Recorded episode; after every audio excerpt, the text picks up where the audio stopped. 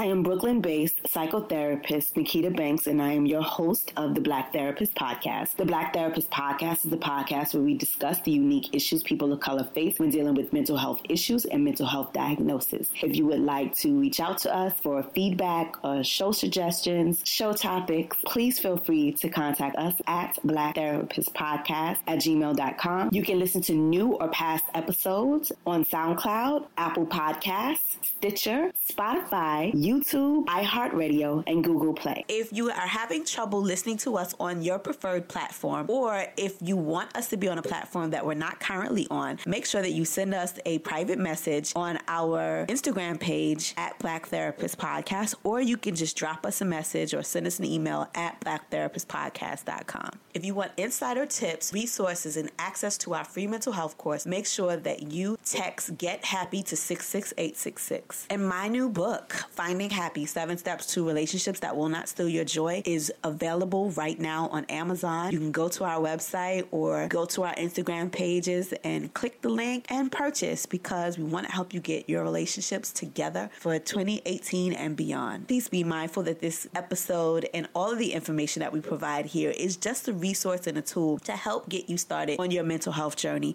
If you are feeling any mental health distress or you are having any significant issues, please feel free to reach out to us so that we can find you a mental health provider in your area. Okay, let's go. Hey guys. So, um, I wasn't gonna even do a show today. I just have been feeling out of it completely. Like not been feeling well today. Went out to celebrate um, my friend's bridal party yesterday, bachelorette joint, and I ended up leaving early because I just kind of was feeling a little bit under the weather. And so today I spent most of the day in the bed, only to get up to hear that Nipsey Hussle was murdered. And I have to say, you know, I'm not really a, a fan of rap nowadays. Maybe I'll hear whatever's on the radio or whatever, but I don't really go looking for it. I don't patronize it. I don't, I'm not really a rap fan in 2019. Um, and usually most of that is just because, you know, I grew up in an era where guys were hustling because they needed to. They were talking about hustling, you know, chicks, guns, drugs, whatever. And I knew a lot of the guys that were doing those things. And it just seemed like a natural progression of the music. But now to see and hear a lot of the, the, the music that's made today is really about glorifying drug usage it's just it's weird to me so i can't really listen to it I, I definitely don't relate but i understand i'm also not the target audience. But what i loved about nipsey was outside of just who he dated and that kind of thing is just every single time i seen something about him it was like positive. Buying back the block you know, cooperative economics, going and, you know, creating jobs for your community, listening to the elders, like feelings like he talked about feelings and protecting your energy. And even you know i think i even saw something um, where he was talking about therapy right? So he was just such a good positive force in the community. And for that light to be taken is is a is a death that the nation is mourning. I know his family feels the loss i know his kids feel it. But like everybody is just collectively mourning. And so I, am going to replay one of them, our old shows, which is about vicarious trauma. And I think I touched a little bit in that show about about things that happen in the community and what what happens when we all have traumatic events that we've survived as a community and what you can do to protect your energy from that and, and just heal because I for me, I have a lot of trauma around this. It's very triggering, you know, to, to be the age that I am. I've lost so many of my male friends to gun violence. I've lost so many, you know, you know, partners, guys I've dated, dudes I hung out with, dudes I was raised with to gun violence. And so I'm just I'm just at a loss living through Biggie and Tupac's death and, you know, meeting both of them it's just I, I just I feel I feel lost and I don't know what the answer is. Everybody's asking for what's the answer. If the police did this, we'd be marching in the streets. And if the the you know we gotta stop killing our own. I get it, but we don't even know who did this. All these conspiracy theories, I don't think that they help. Because right now, just the, the community is in pain, and what I what I don't know, I, while I don't know the answer to the questions that are, are lingering out there. Like, what can we do? I do know that if collectively we come together and master our minds, and collectively we come together and protect our energy, like he said, and if collectively we try to do things to uplift the whole entire community, they're not going to be able to stop us. There's a lot of talk about him and Dr. Sebi document documentary, and I don't know anything about that. I do know people who've worked with Dr. Sebi. I have friends who were tapped into, you know, that place, right? But I just I don't want to speculate on any of that. But I know that if we all ate properly, and if we all studied the teachings of our great leaders, the ones that have come before us, and if we all decide to pool our resources together and buy back the block. And if we all decided that we wanted to start businesses and create opportunities for others, they can't fight all of us. They can't kill all of us. And by they, I don't, I, I mean whoever the they is, whether it's a black person who's a hater, or if it's a white person or the government that I know is against us, that works against us every single day, they can't fight us all. So, I mean, I, I just, I pray for his family. I pray for his fans. I pray for my listeners. I, I pray for the men I love, you know, in my community. If this is my worst fear as a mother of a, of a son, as a lover of black men, of a black man, you know what I mean? Because you can be positive and do all the right things, and somebody else can still take your life. And that's the fear that we have. It's the anxiety that's built into our DNA collectively. It's the the the struggle that we have to fight every single day as a person of color in this country. And so I hope you enjoyed today's show. I don't want to really talk about anything else right now. Just hug your loved ones, you know, and be kind to yourself. Okay? So we're going to get into it. You listen to another episode of Black Therapist Podcast. Be well. So, this week's show, I want to talk about something called vicarious trauma. And um, the way that I ended up coming up to, I don't know, figuring out what I wanted to do in the show this week was because I was outside last week, probably in the middle of the week, and I looked up in the sky and I saw the light show that is the tribute. I guess I don't even know what it's called. The tribute in lights of the Twin Towers. Um, I live here in New York, as I said, Brooklyn, New York. And, um, you know, when the, the day the Twin Towers fell 16 years ago, um, I literally watched the towers fall out of the sky. So um, at first, I was just kind of going about my day you know, at dusk. And I saw people looking up in the sky. They're probably like new New Yorkers, uh, the gentrifiers. And I was like, what are they looking at? But I wasn't really paying attention because, as most New Yorkers do, I was just kind of going along with my day or my evening. And um, I don't know, I was walking and I ended up walking in a direction where it kind of caught the lights in my peripheral and it hit me like a jolt shit, it's September 11th. And it was like September 6th or something. So the lights were on like super early and you can kind of go about your day or go about your, your time and not think about you know what day of the week it is or what day it is but anniversaries like this especially if you are um, in that area um, new york and dc or virginia where the pentagon was that you kind of don't forget where you were when these national tragedies happen. And so it got me to thinking about how triggering it was for me thinking about that day. Uh, I lost a family member in 9 11. And I just kind of remember like getting the phone calls and not knowing where.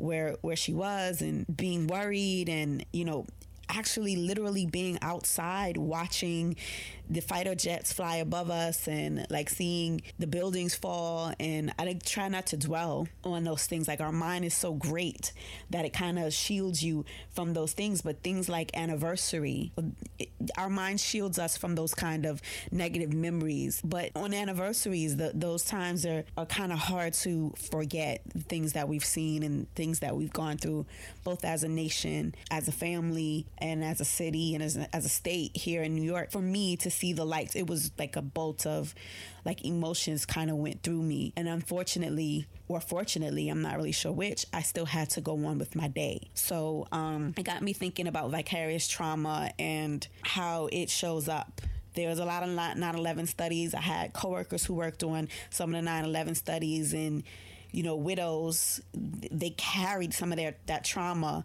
um, as they were baking their babies in the, their wombs, and these these are real occurrences. So I started to think more about. Um, you know the phenomenon, and I actually wrote a a piece in, in, in, paper a paper in school, stuttering about vicarious trauma on a movie which was about a father who lost his wife in 9-11 which is rain on me um, and adam sandler is in it and it was a pretty good movie if you ever look at it, but it kind of like describes what we're going to talk about today in movie form. Okay. So, vicarious trauma is usually something that's only thought of as like caregivers. So, in the case of 9 11, it would have been, you know, the social workers, the therapists, the first responders, um, counselors. But vicarious trauma is something that happens to us each and every day as we watch tragedies or we care for six people or you know in the case of my work experience i deal with a lot of people who have dealt with sexual violence and sexual trauma. And you know by hearing those stories over and over and over and over again you can get inundated with all these intrusive thoughts and um, things in your mind that if you're not very careful you will be susceptible to being depressed and um, having your own mental health issues just from being being exposed to these things. And so, um, vicarious trauma can also be seen as a physiological effect people face when they have both faced natural and man-made disasters. So, for example, the 2016 election, I laugh, but that's not funny. But you know, a lot of people were really negatively affected by the election. I know as a therapist, I went to my therapist after the election happened. I know that you know statistically there were calls to people's therapists, and there was actually a rise in people going to visit their therapist after that election because it kind of changed the the the idea of what we thought we were as a country. And so psychologically, there were changes and shifts that happened as a result to that one event. And that's really what vicarious trauma is. Repeated shootings of unarmed black men in this country, repeated media exposure of those events, um, watching all of all, all of that, the trials and the acquittals and just, just the dehumanizing uh, coverage that occurs whenever violence is committed against uh, African American person or Hispanic person in this country or in anybody in the name of race, right? We see that in Charlottesville and Heather Heyer being murdered. And so the responses are apathetic to people who don't look like us and don't seem to care about our issues. Watching them you know, roam through the streets with guns and tiki torches, right? So that's psychologically damaging. And so being able to see those things, whether you lived in Charlottesville or you lived in Brooklyn, New York, you know it's real and that it's happening and that it's happening today and that it's happening to people who look like me and are targeted that uh, who are people that I know and I can identify with that is a scary thing so it it affects you psychologically, as well as those who have lived through Hurricane Katrina. Right now, we've had a lot of hurricanes, Irma and Jose, and the floods in Texas. And so, let's say if you lived through Katrina and then you move to Texas or you move to Florida and you're seeing this happening again, it's psychologically triggering. And so, um, living in New York, like I said, after 9 11, there was an injection into the national psychology for good or bad. I, I really can't tell that there was a national shift in emotions and the energy that occurred after these kinds of events. And so that's what I want to talk about with vicarious trauma. Mostly people have a narrow di- a narrow definition of vicarious trauma. They usually think it only affects first responders or like, you know, therapists or social workers or people in the mental health field or helping professionals, right?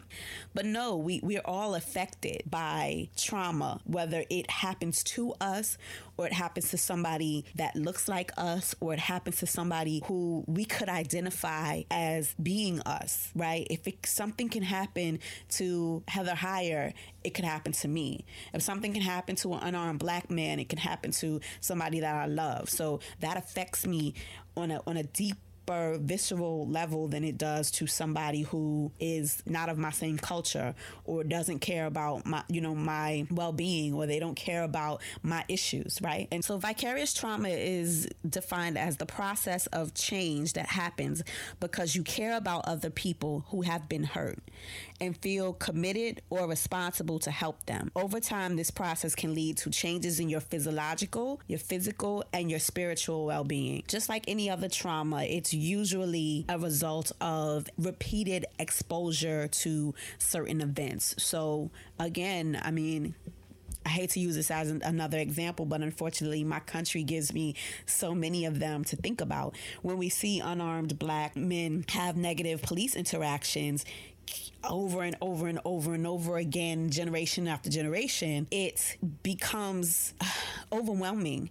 It, it, becomes embedded in our psyche. And so it changes how we think, how we act, and how we move. And so this is not just something that you think about that happens just to first responders or like caregivers. This is everybody. I believe vicarious trauma is something that happens throughout the community, especially the more and more I look at the definition. Cumulative effects of contact with survivors, right? So because I'm I'm black and I'm in the black community, I know more and more people who've been affected by this kind of like racial based violence or police brutality or poverty or you know because I'm a New Yorker, I know more people who've been affected by 9/11, right? As, as, as well as because I work in this field, it comes up. You know, we, we we talk about the trauma that people face in the community. So uh, let's say somebody like me, I'm triply, right? I'm triply predisposed to have vicarious trauma. Number one, I lived in New York through 9 11. That's one level of exposure. Number two, I lost a family member. Um, or somebody that I, that I knew in the attack. Another risk factor is that you witness the cruelty uh, or you experience or see the loss following the distressing disaster or even a traumatizing story. So being exposed to the aftermath of what happens following the hurricane or following um, the media exposure to these things or following 9-11 i know for me with 9-11 i don't know if it was a week later or like a few weeks later right after 9-11 it may have been a month later but it just all felt like it was just one event 9-11 happened and i was like screwed up about that whole situation. And then a few weeks later could have been a month later could have been a year later i just remember it being around the same time new york had experienced a horrific plane crash from the Dominican Re- Republic, and and I remember just being like, "Holy crap, not again!" I just wanted to hide under my bed because, for me, having such a, a history of exposure to violence and trauma, being somebody who grew up in Brooklyn, and that too made me exposed and leaves me predisposed to PTSD as well as vicarious trauma. And then I do this for a living. I keep saying that, but I'm going to get into why I keep saying that because self care is so important regardless of if you're a mental health professional or if you're just somebody who consumes the news on an everyday basis or if you live through a horrific event self-care is important and it's something that we need to, to do more in our everyday life. So changes occur as a result of the physiological um, and psychological exposure to these things. And when you empathize with the victim it makes the trauma real for you. So, you know, my level of exposure as an empathetic social worker or my level of, expo- of exposure as, you know, the mother of a black child when I see a black child be murdered or my level of exposure as opposed to a white supremacist or a white person or somebody who's removed from an event is different. Um, and while I can empathize with the people on the ground in Texas right now, my heart goes out to my friends because I know that it's not only whether you empathize, but if you feel the need and the act to do something. And so for my friends who have family in Texas, of course, they're going to just get up and get on a plane and go or go there and go do things. You know, you know, a lot of celebrities have have reached out to donate money and donate time to help rebuild Texas. But I mean, I'm gonna keep it real. I'm a New Yorker, and because I'm I'm physically removed from the situation, I can kind of put it away um, mentally, and I don't have to deal with the devastation that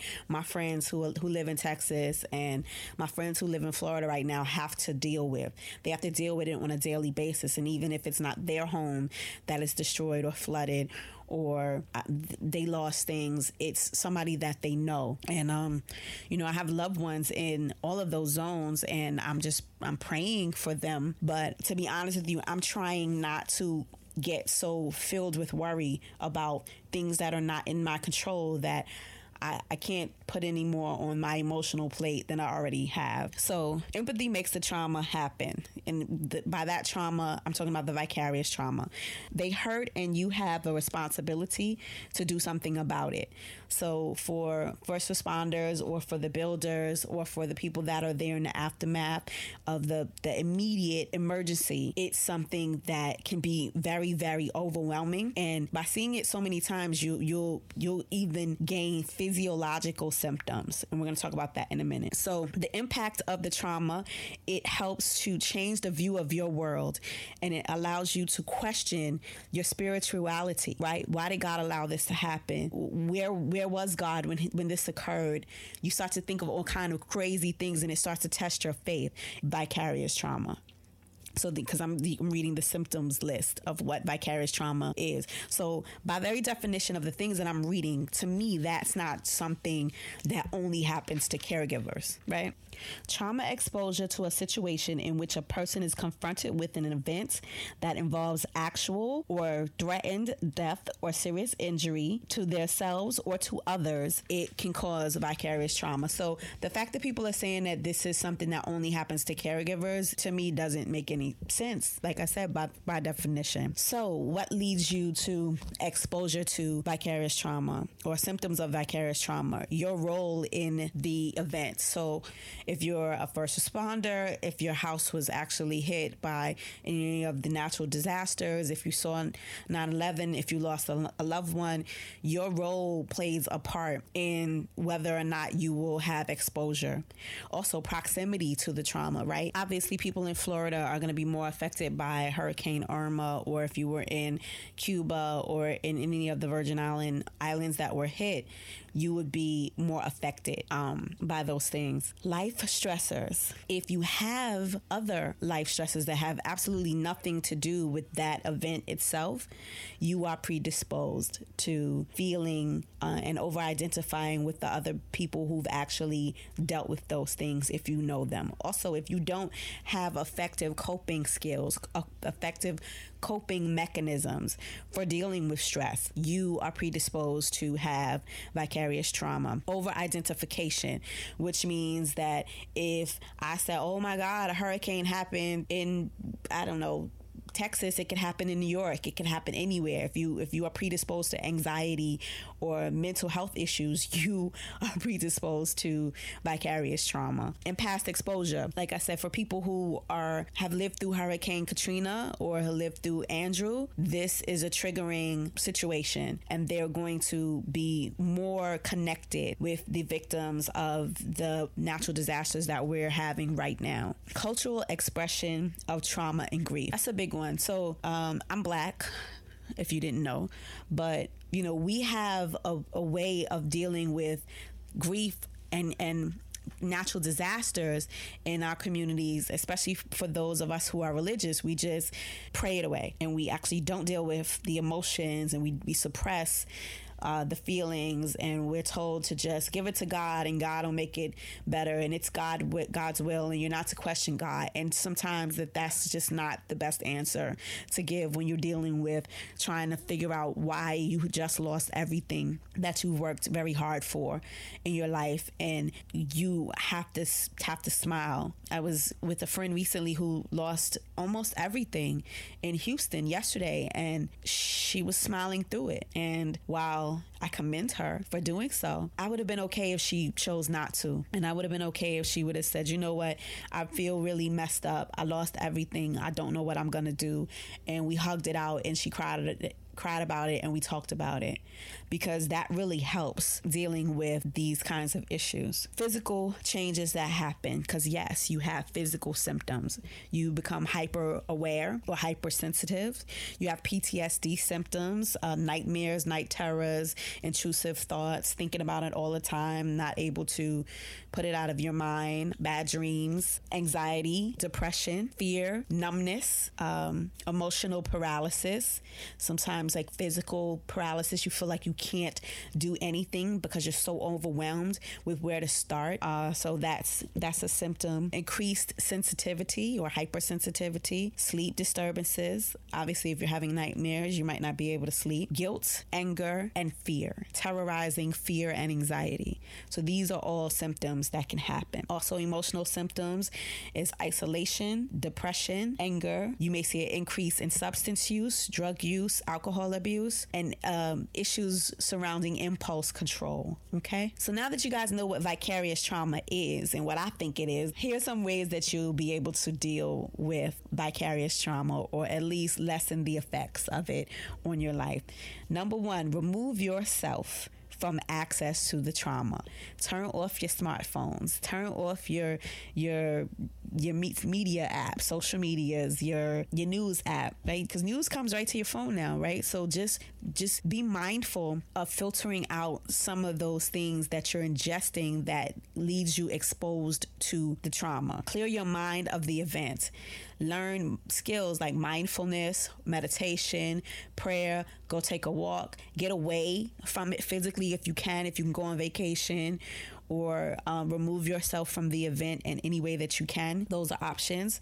Talk about your feelings with people who understand, non-judgmental. Go to a group, a survivors group, but but be be careful with oversharing or taking on other people's grief while you're in that space because that can be very difficult to do. But individual therapy is also a great way to lessen the effects of vicarious trauma we vibrate as a country on energy. We vibrate as humans on energy. So when the, the energy of the country is fearful and the energy of the country is depressed or the en- energy of the country is anxious, as we have been these last few months, we all feel it vicariously. We all feel it. We feel it.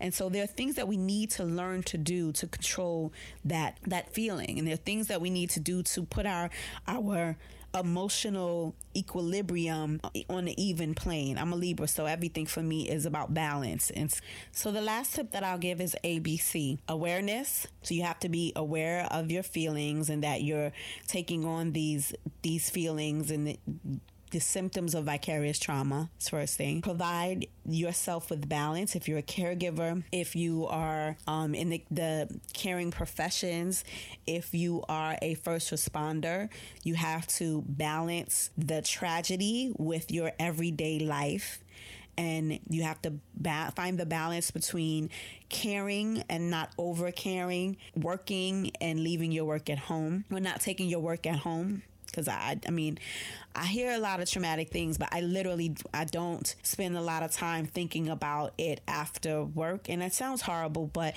I have to be able to deal with how, how am I going to pay my light bill if all I'm thinking about is you know, a client who was molested or, or, you know, sexually violated or, you know, lost their homes or whatever thing I may hear on a daily basis.